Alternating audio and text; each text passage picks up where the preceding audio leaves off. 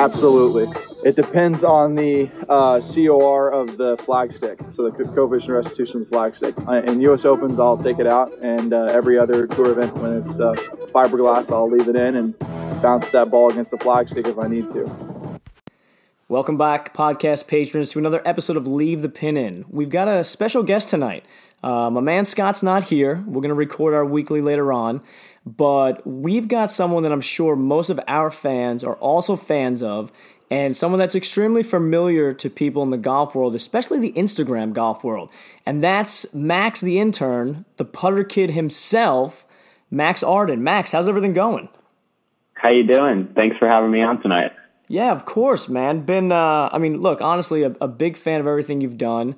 Um, Thank you. One of my favorite things is how clean you've branded this whole putter kid logo um, you know this this this putter kid revolution that's out there. I mean you've taken it and run with it. And before we even get into anything tell people how old you are. So i'm 18 at the time of the recording. Uh, turned 18 back in may. So yeah college freshman right now so this this is not somebody from a savvy media conglomerate. This is an 18-year-old kid, freshman in college, and how long have you been quote unquote putter kid? How long has this been kind of in your head, you know, kind of your brainchild? When did this spring about? So originally, uh, I wanted to switch over from posting golf stuff on my personal Instagram, which is at Max Arden, to a golf only page so that I could kind of geek out about golf and not annoy my high school friends or kind of overload it on my personal page. So when that happened, I started another Instagram. I want to say it was originally called Max Arden Golf or something very straightforward. Uh, but I wanted to come up with kind of a catchier name uh, and a clean brand for it. And I was thinking about names, and Putter Kid just came to mind. I don't. It wasn't like one light bulb moment. I was just thinking about names, and that came up. Um, and I ended up switching the name and starting kind of Putter Kid, starting that page over. I want to say back in February of last year. So it's about a year and a half old. Uh, the growth has been awesome to watch. I'm really big on kind of natural growth. So none of that like follow to follow. So just natural growth is something I'm, I'm big on and I really appreciate when I see it in other accounts. So I wanted to make sure that was something that I kind of abided by. So it's been slow, but it's been a lot of fun. I've met a lot of great people through it. It's it's funny that you mentioned that. I feel like we've got that in common on my personal Instagram page. You know, it's mostly family stuff. Um, obviously, there's some golf because I'm so deeply involved with it, but it's never a ton. I don't post stories like that, but I feel like on the Leave the Pin Instagram page, I can just go wild. And the golf fans out there are like, "Oh, hey, that's awesome, dude." Where, like you said, family, friends um, you know, in your case, high school friends would be like, "Oh, Max, come on, another golf picture from you." For sure, for sure. Uh, definitely able to do those Q and A's and really get in depth about golf bags, which I don't think my high school friends would would quite uh, enjoy, like putter kid followers do. So. Now, did you play in high school? I did. So I'm from New York City, and the high school golf scene in public schools in New York isn't the biggest or the most competitive, but I did play all four years. I was the captain my last two, so junior and senior year. Uh, the format was nine hole match play, which was a lot of fun. So definitely got to sharpen my match play game during that. Uh, and just, you get to work on your game after school. Uh, most of the matches were five and four, but it's definitely a lot of fun. Get to play some, some golf after school. Can't really ask for much more. I think one of the most underrated things is kids playing golf in high school. Now, I coached for six years um, at a high school, not not the high school that I teach at, but at our sister school. And you know, one of my biggest things to to kind of draw kids in was, look, it is free golf, it is free instruction, you know, and for two and a half months of the year, you're literally playing every single day.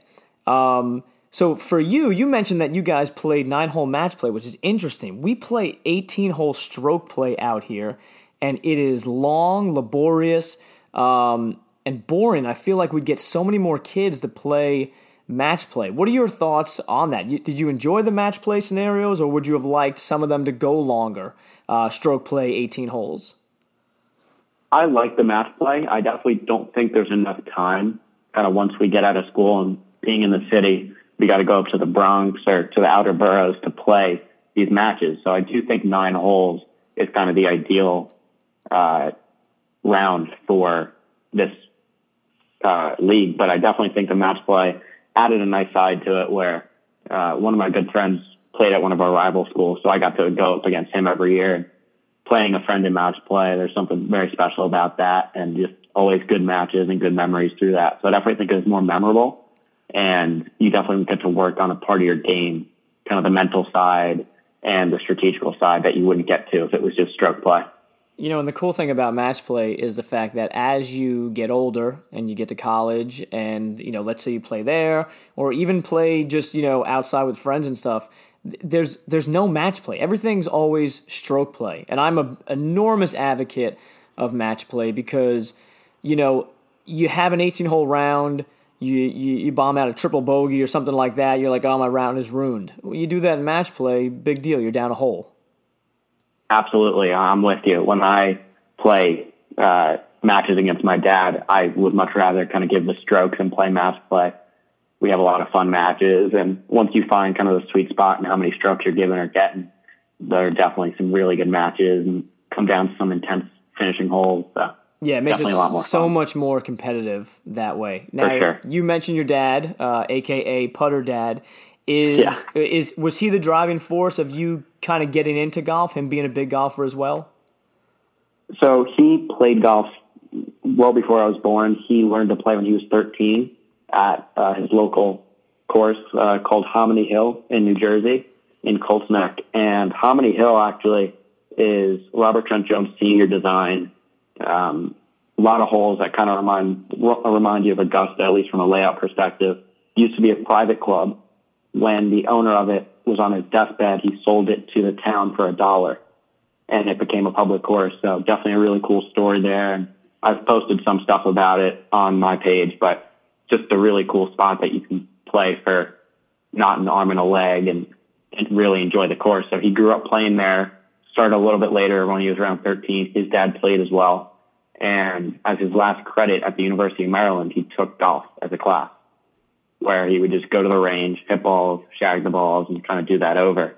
Uh, and that's kind of where he, he sharpened his game a little bit. He's kind of always been around a, a 10 handicap in that range. So definitely it gets the ball around and can make some birdies here and there. So he's definitely a threat when you play playing match play. But as far as him getting me into the game, I was originally a hockey player. I played hockey from when I was nine through my freshman year of high school, so 14 or 15. And when I made the switch, I was very glad I did. But in those hockey years, I wasn't the biggest fan of golf. It wasn't the easiest to get me out to play nine or 18. And I think it took time for me to appreciate it. And now that I do, I'm kind of glad that I gave it that time. So I do appreciate it now more than I would have if I kind of played the whole time. But when I did decide to start playing more seriously my freshman year, I had a really good kind of base of my golf game where I could swing the club and I kind of had an idea of what I needed to do and work on to get better. That's uh, that's a pretty cool story. You don't hear too many like that. A lot of times it's ah, my dad got me into it when I was you know four years old, and that's the only thing I've done. Uh, obviously, as far as sports goes, you know the hockey swing translates very well in, in terms of you know body movement to the golf swing. So I'm sure you were kind of you know quote unquote almost a natural when you got out on the course. Is that true? to some extent, I will say there is video footage of me swinging a club on Randall's Island Golf Range when I was about 18 months old. So I definitely started swinging from a really early age. gotcha. And there was a time when I was really young that I would play. But yes, there was definitely a little bit of translation and there's just something between hockey and golf, even outside of kind of the swinging motion that just attracts players clearly. There are a lot of players in the NHL that are really good golfers. So Oh, for sure. Yeah, that's uh, you know that goes without saying. Uh, Brett Hull, one I mean, one of the you know most famous hockey players of all time from the Blues, is like the most avid golfer out there. You know, 30, yeah. 36 most days. Um, for sure. Yeah, so it definitely definitely translates. That's a pretty cool story. Now, you know, you mentioned you're from New York City, so when most people say they're from New York, you know, most people think the city, but you don't think of people actually living in the city. Where was where was your home course then? So until so we joined Pelham Country Club up in Pelham, New York. Okay. Yep. For people outside of the kind of Met area, it's about 15 minutes south of Winged Foot, so 15 minutes closer to the city. So it's about 25, 30 minutes, no traffic from where I live, which is on the Upper East Side. So it's a pretty easy commute. But we joined there in the summer of 2017. So before that, it was kind of going out to Bethpage, going up to the public courses, playing with my friends as guests, and and that sort of deal, going up to Randall's Island Golf Range to hit some balls. So it was definitely more of a grind then. Uh, I'm very fortunate to be able to have a great facility to practice at now. And that's definitely helped my game a lot and my dad's game as well. So getting up to go play weekend games with him and other members we've become friendly with has been something that I was foreign to at first, but I've come to really, really appreciate and enjoy kind of those weekend, weekend games. You make a great point. Um, Scott and I both grew up on Long Island. Bethpage was our home course. Uh, Scott lives in Westchester now, uh, New York. Uh, I'm in PA, and so many of the times we are very East Coast biased. Um, and we just ramble on and on about stuff, not realizing that hey, there's people on the West Coast or there's people in the Southwest or the you know the Midwest that that don't know these areas. So you have experienced obviously a ton of the Long Island gems that are out there, uh, both public and private.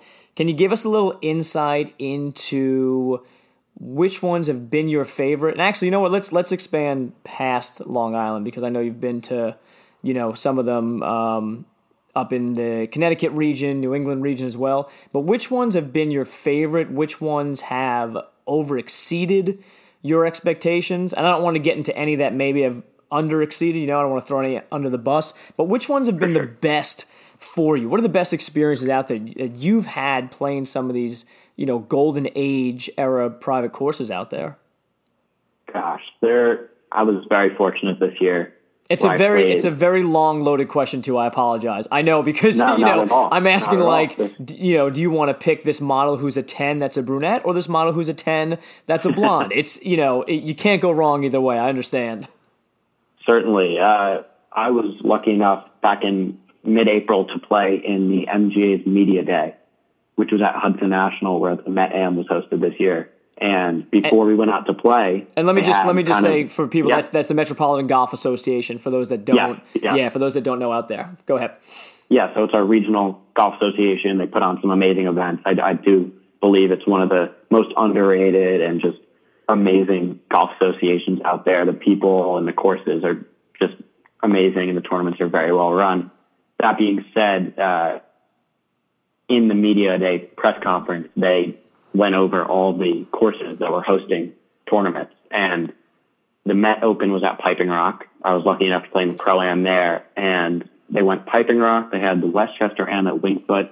They had the Met Am at Hudson National so just the lineup of courses they have and the, the courses they have to choose from is pretty awesome.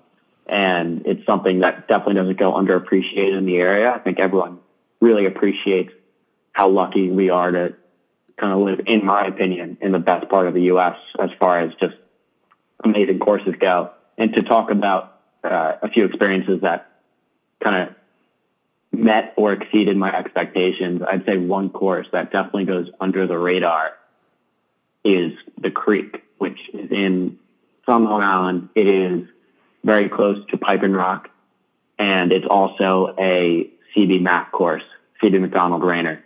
And the layout there is unbelievable. And I think the biggest thing that goes kind of unappreciated or unrecognized there is just the diversity of holes.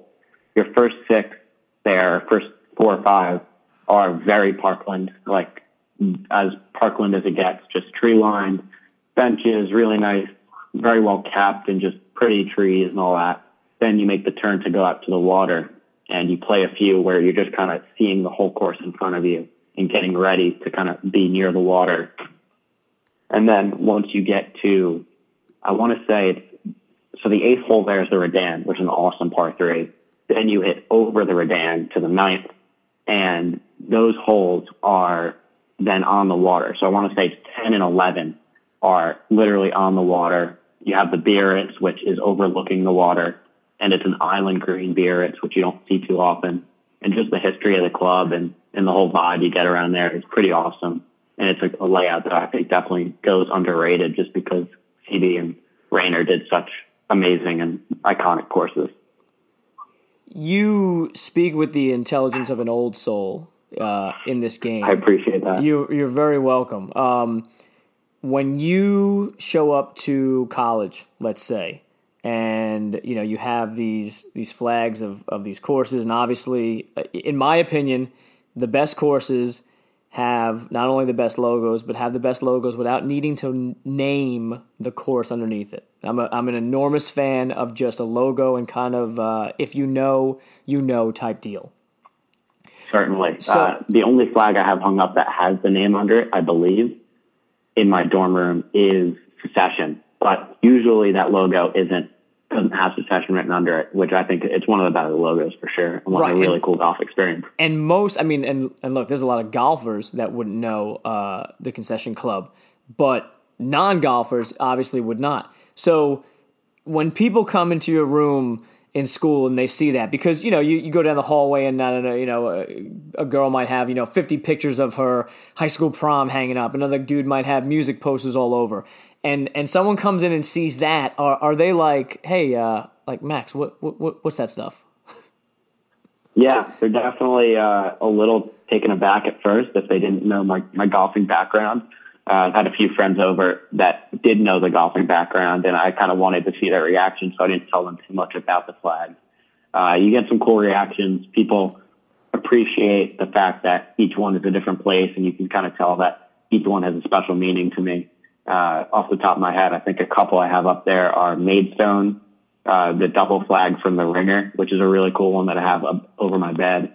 Uh, I have Sleepy Hollow, the Creek, um, and a couple others. And it's just, it's cool to look up there and every once in a while, if you're stressing about homework or a test, you just see those logos and you kind of go back to the, the rounds you've had or the, the memories you have on those courses. So it's definitely a, a nice way to remember home, uh, being down here.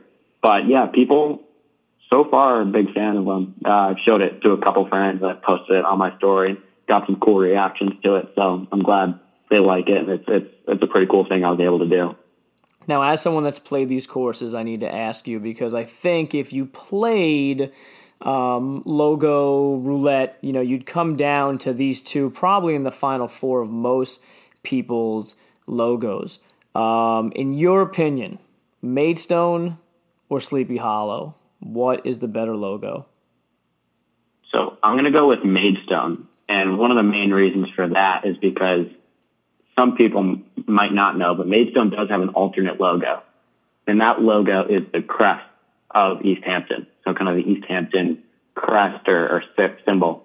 Um, and it's this really cool old school logo. It says Maidstone and the year underneath it. But I think the whale is uh, something that oftentimes people will mistake it as Vineyard Vines, which I always get a good good laugh out of. right, but yeah. uh, it is it, it's very similar. I'll give it that. I think the Sleepy Hollow logo is very cool. I just think just from a simplicity standpoint, I would say Maidstone wins that. I will say the Creek logo is one of my favorites. Uh, the way the bird has its leg up and it has some kind of the, the fescue or native grass around it. It's just pretty cool. And I, I like how they have, uh, green kind of as their go-to, uh, color. Makes everything around the club kind of flow really nicely. Gotcha. One of the, one of the things when I see, logos nowadays. Eh, sometimes when courses are trying to get into that merchandise trend, they really go like super hard trying to be, you know, original and there's almost too much and it gets cluttered. Um, so I agree with you personally about the Maidstone logo because it is just so clean. It's the date, it's the whale, that's it. I love the Sleepy Hollow and, and the fact that, you know, I'm not sure when the logo originated. The course is 1911, I believe. But um, you know, if if that logo originated around that time, I mean, it, it was a hundred years, um, you know, in in advance. Like it was it was well beyond be before its time. Um, you see things like that nowadays at courses, and they try so hard to get something that you know is like Instagram worthy or Facebook famous.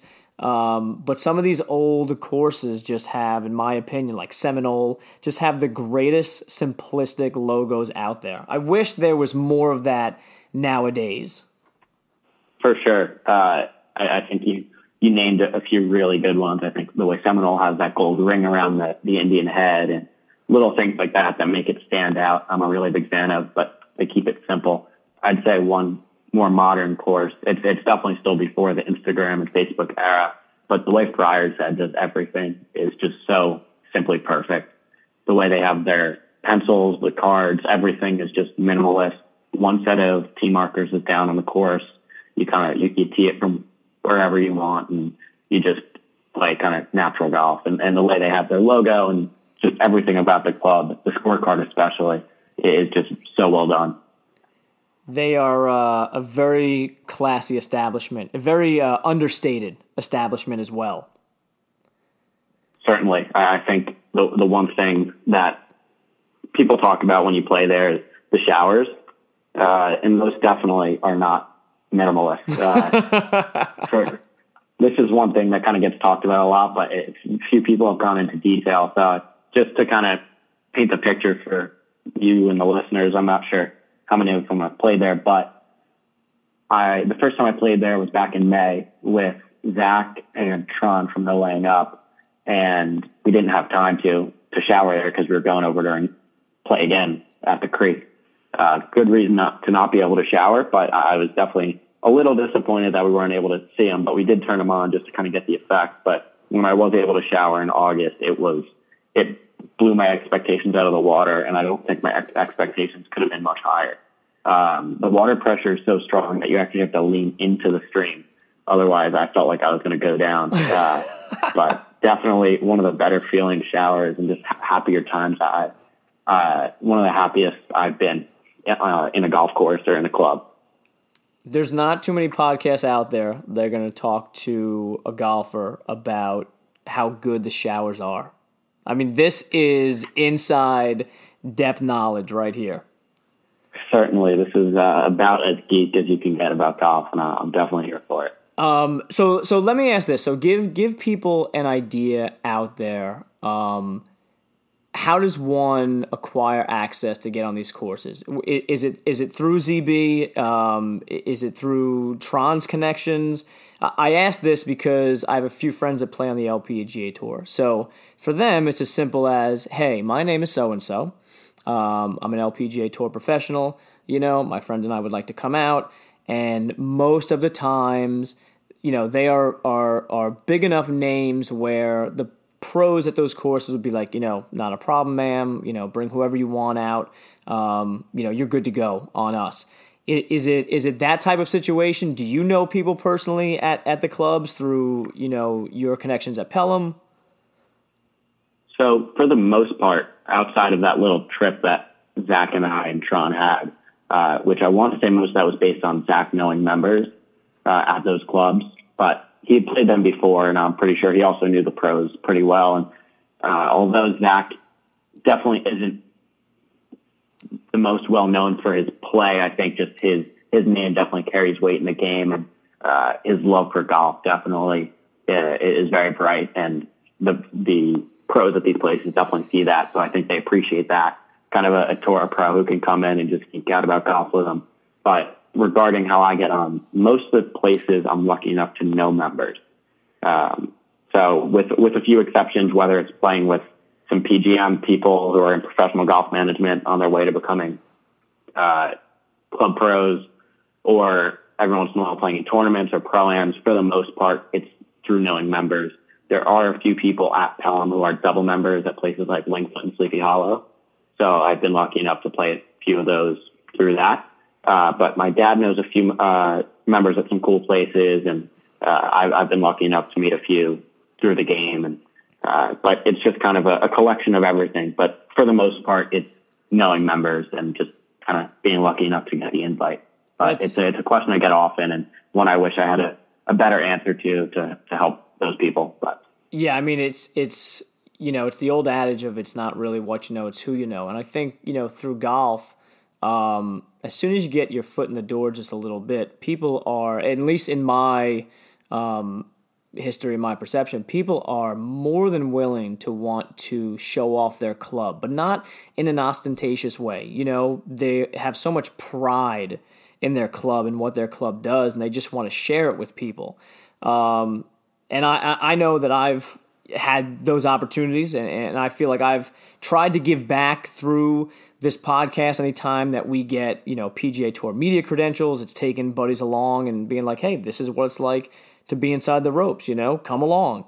Um, but golf is such a small, insular world, and even though I guess maybe to us it seems enormous with all these people across the country, I think when you look at it from a non-golfer's perspective, you see that wow, it, it is kind of small. Like a lot of people know most people within it. Um, who has been aside from ZB, getting to know him, we'll get to, into that in a bit.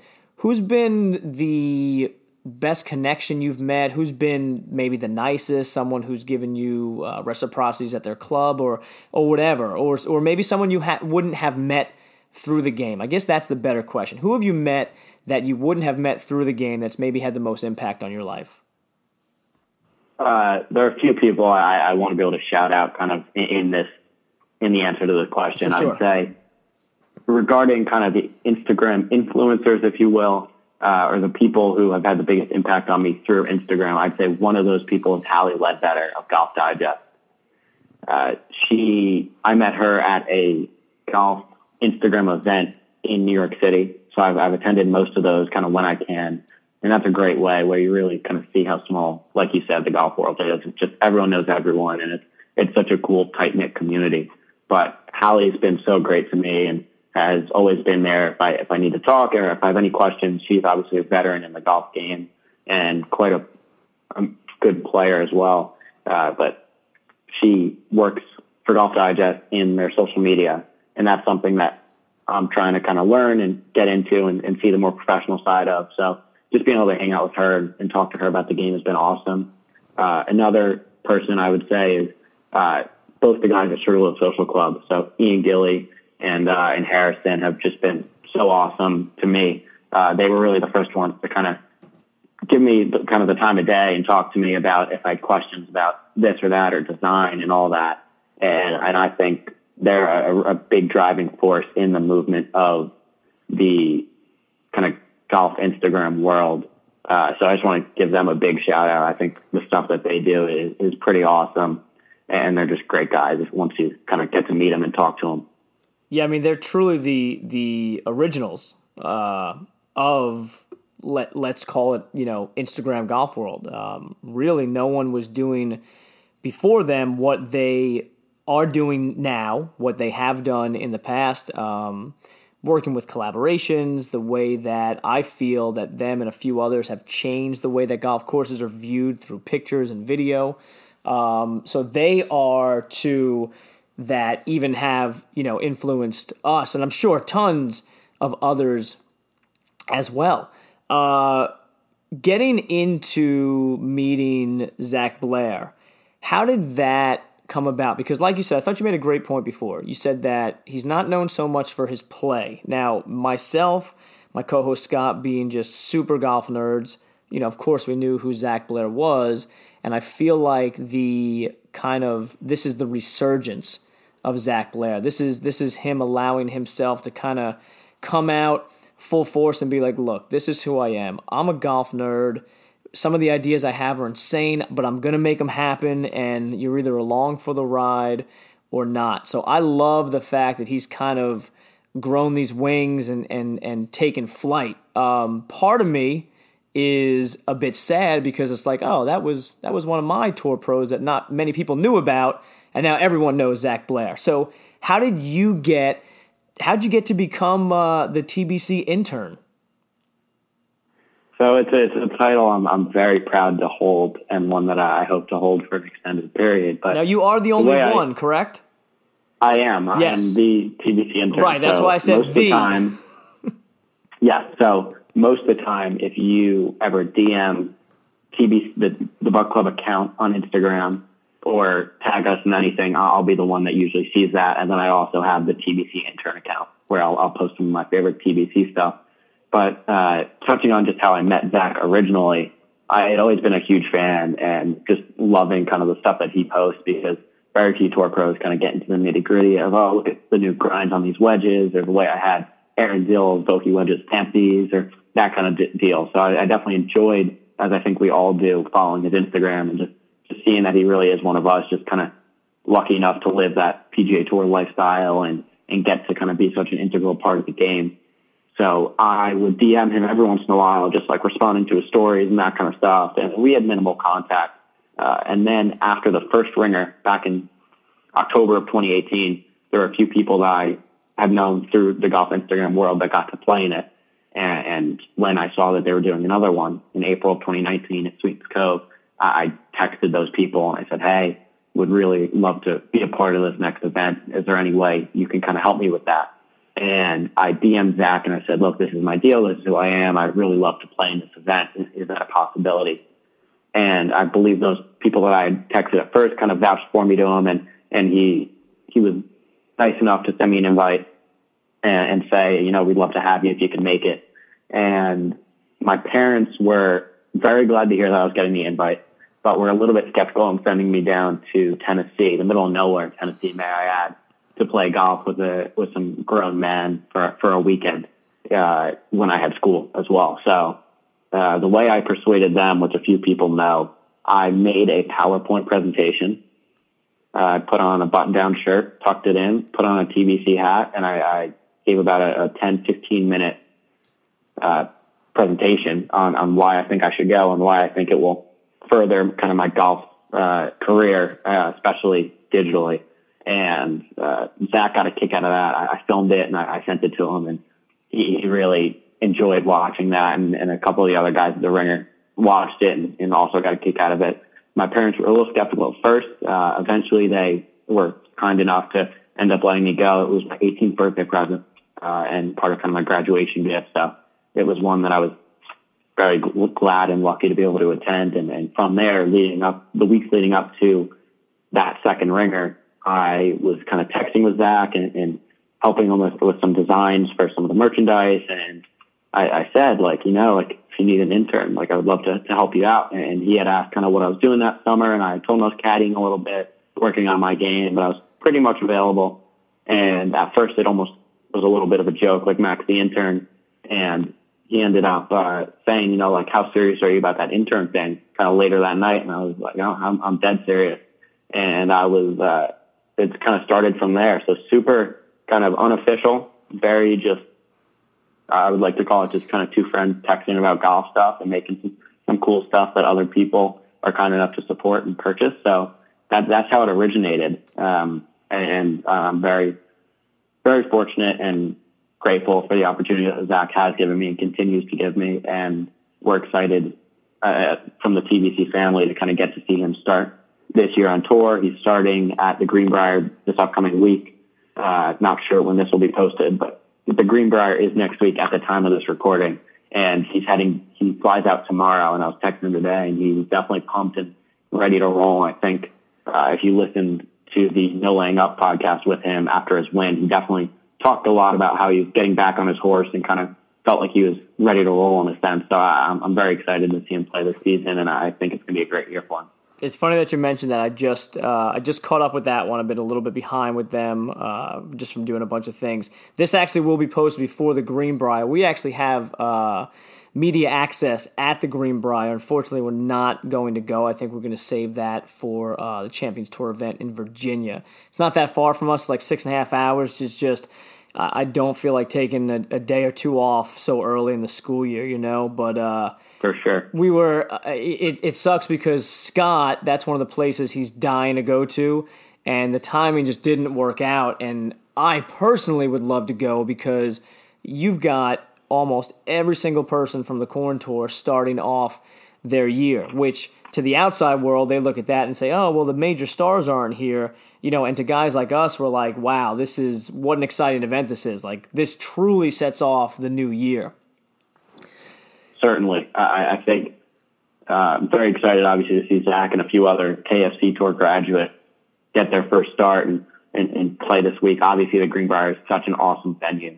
So to be able to watch those guys play that course is, is always a lot of fun. I was actually debating making the trip myself trying to kind of find a way to get there. It's only about three and a half hours from me, but I actually uh, have my I qualified today for my first E1 club event uh, for club golf, so we'll, I'll have that next weekend. But we'll definitely be cheering them on from from the dorm room. Congratulations on that! I know you had said you were you had that going today. That's fantastic.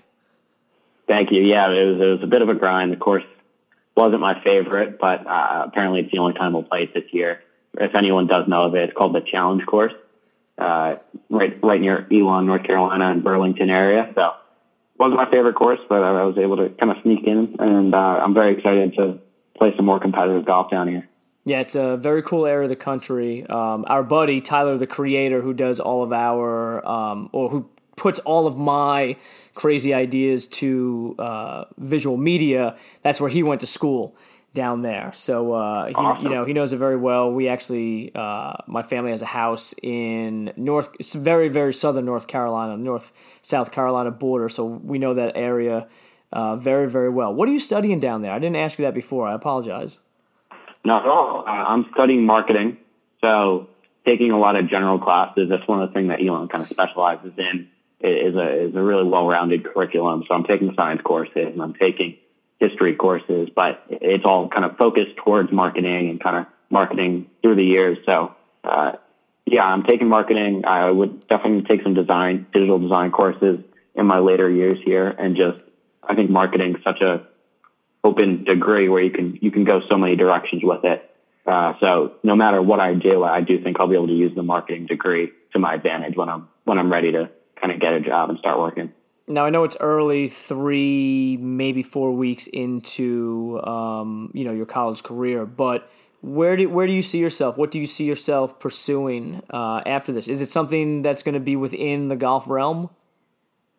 Ideally, yes. I would love to work in golf. I, I think kind of that's what I've spent the last year, two, three years working on is just meeting people in golf and trying to make the most connections and best connections I can so that when the time does come, I'm able to make that leap into golf where I, I wouldn't mind working kind of in finance or in something a little bit more, uh, some people might call it safe for the first few years. I think it'd be great if I could just go straight into it. So this, this summer, uh, I'm planning, or next summer, I'm planning on looking into a couple more real world, uh, golf internships. I'm hoping I can still continue my duties as a TBC intern, and I'm definitely planning on it. But uh, yes, I would like to work in golf marketing, whether that's par- partial design, partially content, writing. Kind of, I started as a photographer and doing some video stuff. So I think ideally I can offer up a pretty good package to whoever I do end up working for.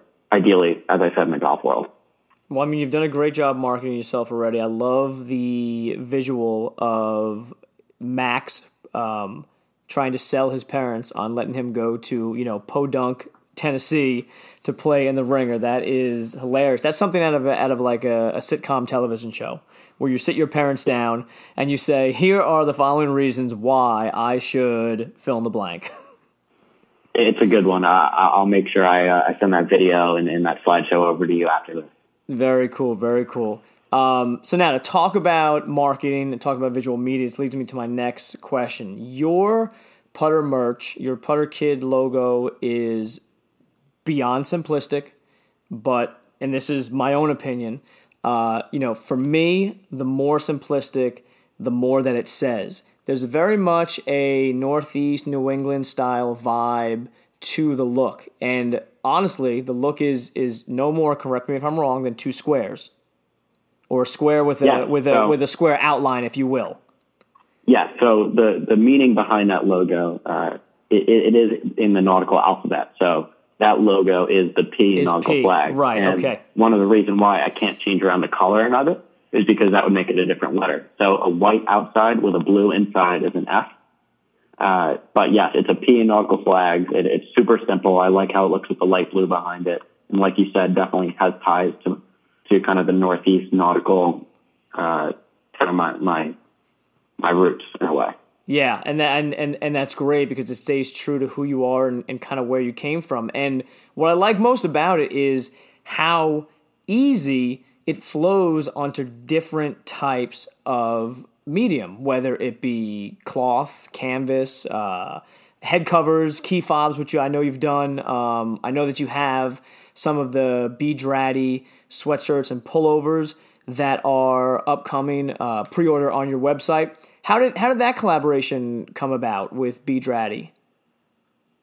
So I originally, so through kind of TBC, I was doing a lot of work with B Draddy and Zero Restriction and Summit Brand, just because obviously Zac is sponsored by them. So we did a lot of work with them, and I went into the showroom of B Draddy, which is in New York, uh, earlier this year, and I, I went in and I was like, wow, the, the stuff that you guys have coming out is some really good stuff. I, I would love to kind of collaborate and make some merchandise with, with my logo on it. And they were all about it and they've been great working with me in that sense.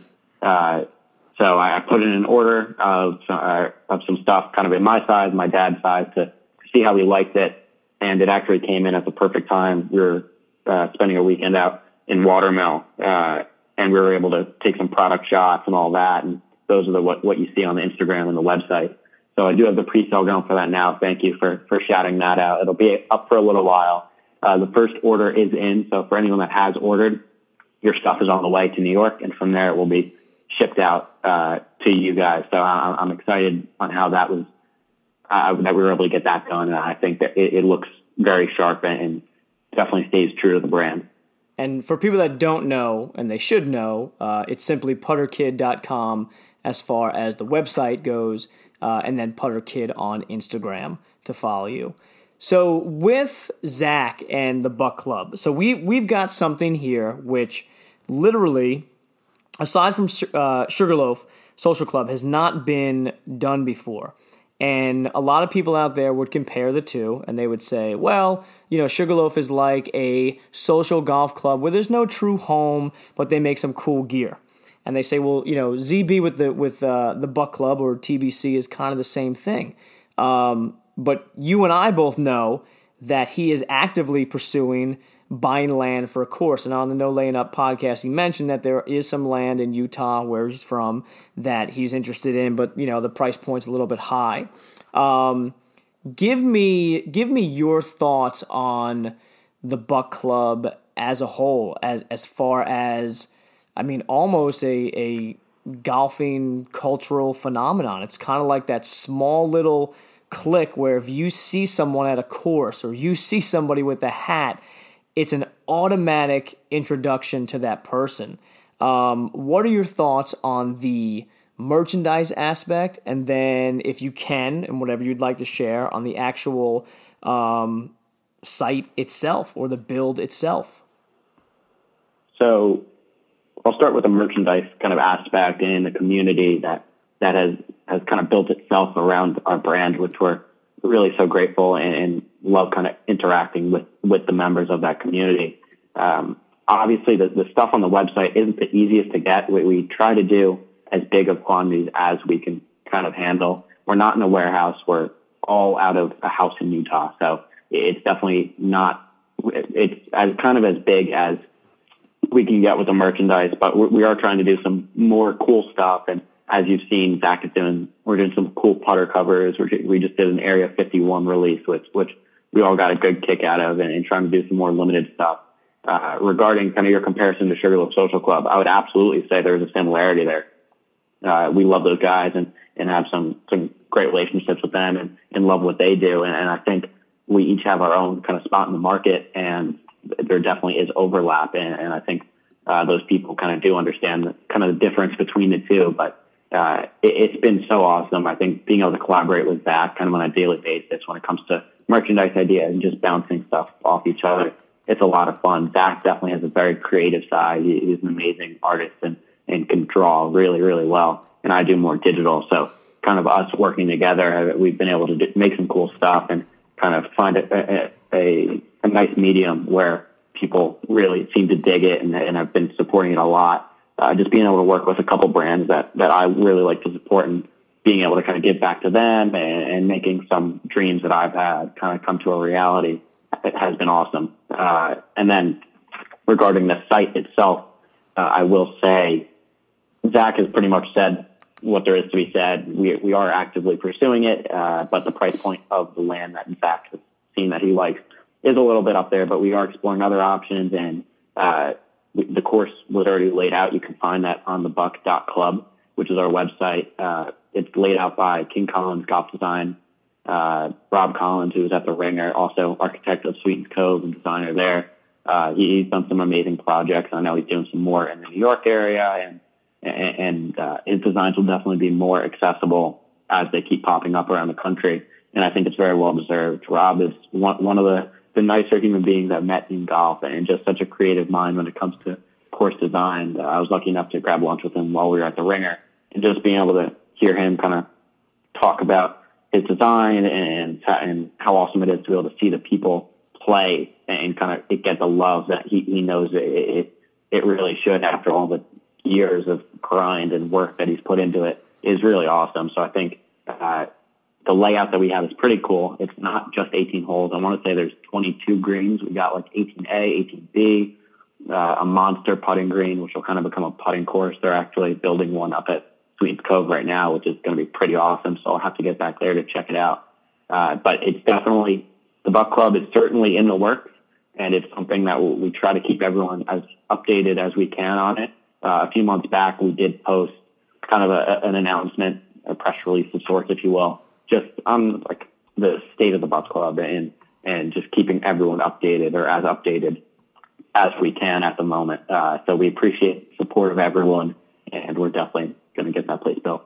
One of the coolest things about it is that is something that every single person that has played golf has walked around a course with their buddies and said, "Man, imagine if I won the lotto, what I would do with this course." Or, you know, if I if I won the lotto, would you be my you know my GM at my course, and I would set it up like this, like that. You know, every single person's done that, and for him to have, you know, the connections to actually make it happen is awesome because we all in the golf community get to live vicariously through him. And he's so transparent with it. And the Buck Club is so transparent in not only its merchandising, um, but within the build that you honestly feel like you have this connection to something that's not even there yet. Which, you know, to me that that that's awesome. I love seeing it from the ground floor, literally. For sure. One of, one of the main questions that we get asked, and I get asked a lot, through kind of the TBC comments and DMs is is will will we be able to play this course? Because justly, we we don't want to be buying this merchandise if, if we're not going to be able to play the place once it's built. And there will definitely be ways for people to play it. Uh, there are some places like Karaiti and those kind of spots that make it so it, it, you can play it, but it, there will be a private side to it, and kind of what TBC will be in that uh, aspect is definitely still undecided. But just the people should know that they will be able to play it in, in some some respect. So we, we, do appreciate the support, like I said, and uh, we will get it built for sure. I'm I'm I'm to put my vote in that twice a month. You know, certain days they can even be announced a month before by Zac. Anybody that has a piece of merchandise from the Buck Club, you know, can pay their mm-hmm. greens fee and, and get in but he can make an Instagram thing and he can say, hey, you know, in October it's going to be October 2nd and October 19th. And greens fees or whatever, X amount of dollars, $100, $150 come in. If you have a, a, a Buck Club hat, shirt, you know, towel, whatever, you can get in that day. So there's my vote right there, Max. I, I like that idea. I'll, I'll have to bring it up with the boss. hey, can you, I don't know if you can, but can you talk about numbers as far as merchandise goes? Um, quantities? or is that something you'd rather kind of keep off record? You know what I mean? Oh, for sure. Uh, I can't go too deep into right, it, but right. we've definitely over the past few months have upped kind of the quantity that we're ordering. Um, when we start dealing with certain companies, we actually just made some hats that was kind of my dream project was being able to make my own American Needle lightweight hats, which uh, it's a real degenerate thing to say, but it, it's my favorite hat that's ever been made. It's uh, the the white ones you'll see around with the green underbrim, and it's the very lightweight cotton. And I, I think it's just the best fitting hat that I, I've ever had. So I have a ridiculous number of them. I'll have to count them up at some point. I think I brought down ten, and I ended up already having like ten more shipped down. So it, it's a lot. Uh, but we did get to make those, and in, in making those, we had to step up our quantities because obviously American Needle deals with clubs like Winged Foot, Oakmont, Augusta, just to name a few. So they they're working in large quantities, and and in doing that, we definitely had to step up our quantity game a little bit. but I think we're lucky enough where it's been met by kind of the the support and the demand where we can make those orders confidently and not have to worry about kind of getting stuck uh, holding those in our hand. But it's been great. Uh, we we do every project is a little bit different. Uh, a lot of the flapper hats you'll see are a little bit more limited just because we do only a few here and there of every design. But when you do see like the American Eagle lightweights or kind of staple t-shirts and, and those real staples that we do just with the plain TBC logo on them, we try to make those quantities kind of as big as we can handle. And I will say I go on every release and, and make sure that if I was kind of a supporter and wanted to buy it through the website, that it's doable and that it's not going too quick. So we always, we do our best to post at times when we can for the, the larger releases. So I will say every release that I've experienced, there's been enough time for me to add it to my cart, order it, and, and make, just to make sure that uh, we aren't making it impossible because we do want everyone to be able to support it if they want to. And we really appreciate all the support. And there are a lot of people that get frustrated with, with how hard it is to get it. Uh, so we, we try to do our best and we're trying kind of to improve in that aspect of getting the release date and the time out there and making it crystal clear so that everyone kind of has their fair chance at some merchandise.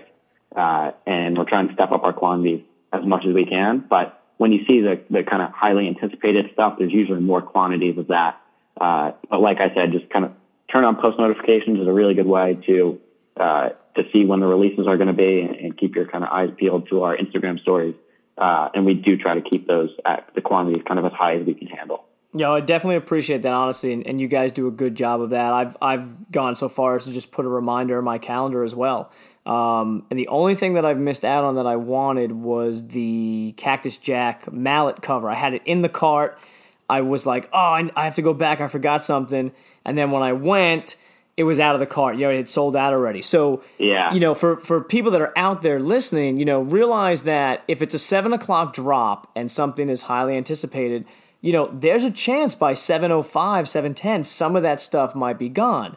But the frequency in which you guys release so many different things, you know, literally all you have to do is wait two and a half, three weeks, maybe at most a month, um, and something else awesome and cool is coming your way. So what I tell people all the time is just, you know, don't despair, but be proactive. Put something in your calendar. Sure. Like you said, turn on post notifications is is a great thing. I was at the USM at Pinehurst this summer doing media, and um, well, we were following Brandon Wu's group, and they were up on a, a par three, which had an enormous backlog. And another player, I can't recall his name, uh, wasn't playing too well, and his girlfriend was walking with him, and she had a Buck Club hat on. So I'm, I'm sitting there on the bench. I said, "Hey," I said, "I love your hat," and she's like, uh, "Oh, uh, thanks." I said, "You know, it's the Buck Club." And she's like, "Yeah, it, it, it is." Uh, you know, my boyfriend is over there, and you start talking, and you know, 20 minutes later you're still talking to this person over someone something as simple as wearing a piece of merchandise.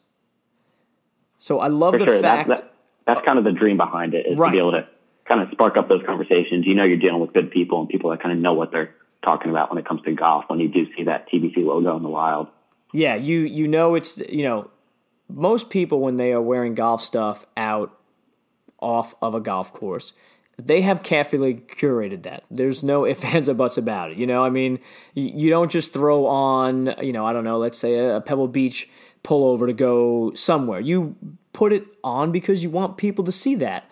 Um, but this is something that's so, again, minimalistic, so sleek in its design, and doesn't shout the Buck Club. It's not big, bold letters all over the place. But if you know of it, it's like, hey, come on over.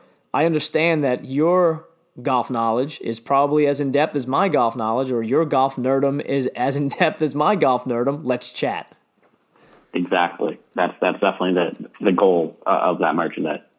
Um, so real quick before we get out of here, I got uh, two more questions for you. Uh, first one is give me a little idea of this uh, Elon Golf Club that you've got going on. How often do you guys have matches? What what are your what are your goals for it?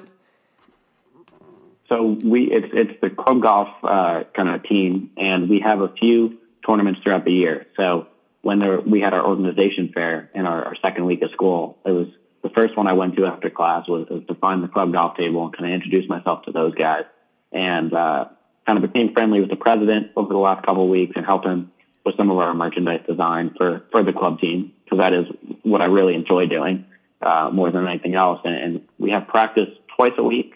So we meet on, there is a range on campus that's campus owned. So we, we do meet there. We'll, we'll play a putting game and hit some balls and just kind of hang out. Uh, it's a, it's a cool little spot that I'll be posting more about and more out on, on my story kind of over the course of the year. But like I said, we have a few tournaments a year. Uh, it, each semester we play, I want to say three or four events. Um, so today we had our qualifying for a tournament next weekend in Raleigh. So I want to say five kids. There, there were about 30 members that played today and five or five or six qualifiers. So it was a lot of fun. We kind of all went out just playing in, in some foursomes and just walking around having a good time. So, so far it's been great. Uh, I'm looking forward to hopefully some team success this year and just a lot of good times with those guys. Uh, and so, second question is what courses in that South Carolina area or surrounding areas are you most excited about playing or, or most looking forward to trying to get on to play? So, I was lucky enough. The first round that I played once I was down here was at Old Town Club, which is a Perry Maxwell design, uh, and it's in Winston Salem, North Carolina, so right right near uh, Wake Forest, and it was it blew my socks off. I, I, I had high expectations, and it, they were certainly met uh, and then exceeded.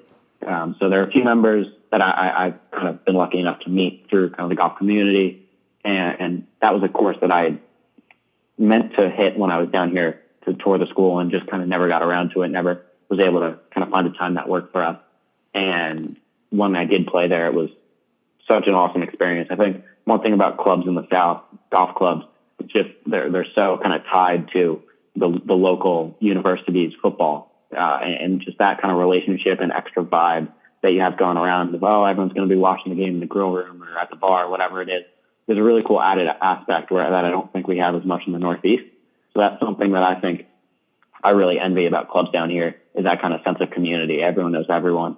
Uh, but a couple other courses I'd like to play. Obviously, the Pinehurst Resort courses are on my list. Um, the next ringer, which is in October, uh, towards the end of October, which I will be attending. Uh, and my dad's actually going to come down for, which I'm looking forward to. We're playing Pinehurst number four for the first day.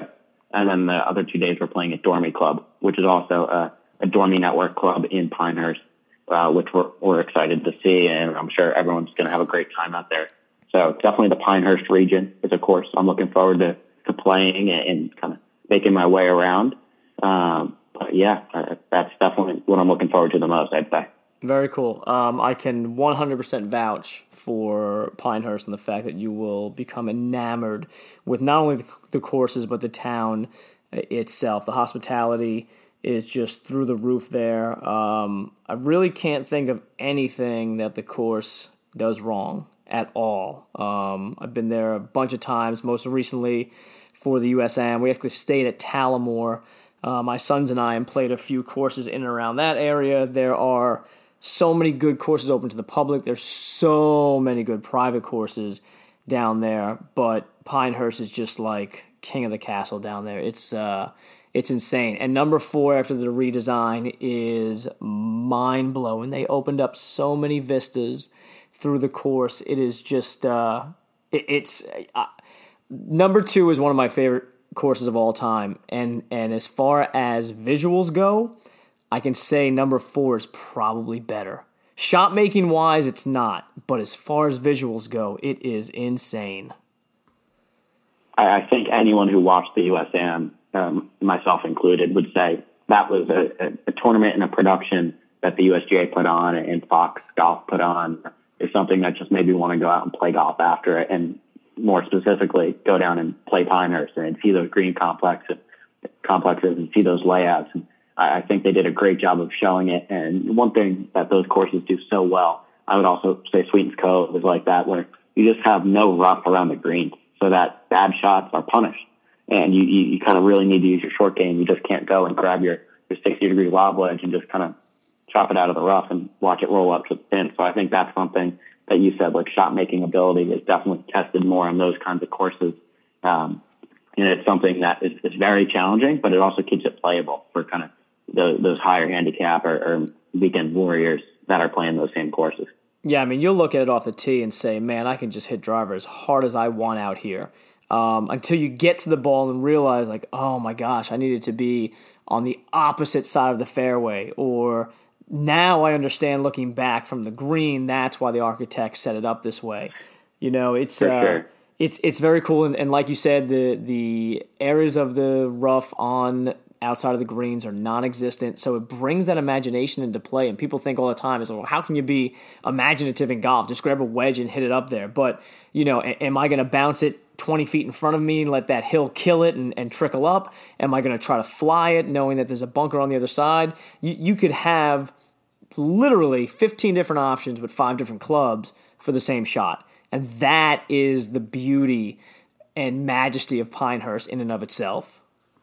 Absolutely. Having to hit kind of the right parts of the fairway is something that kind of stems from the origins of golf, really. When you go over and you look at golf kind of in Scotland and in Ireland, it's just not just about hitting the fairways because the fairways are massive, but you got to be in the right parts of them to go to certain pins, which I think is so awesome. I can have the same golf hole and the same golf shot be played in so many different ways and still be successful. Yeah, it's the epitome of hard par, easy bogey, or in Pinehurst number two case, easy double bogey.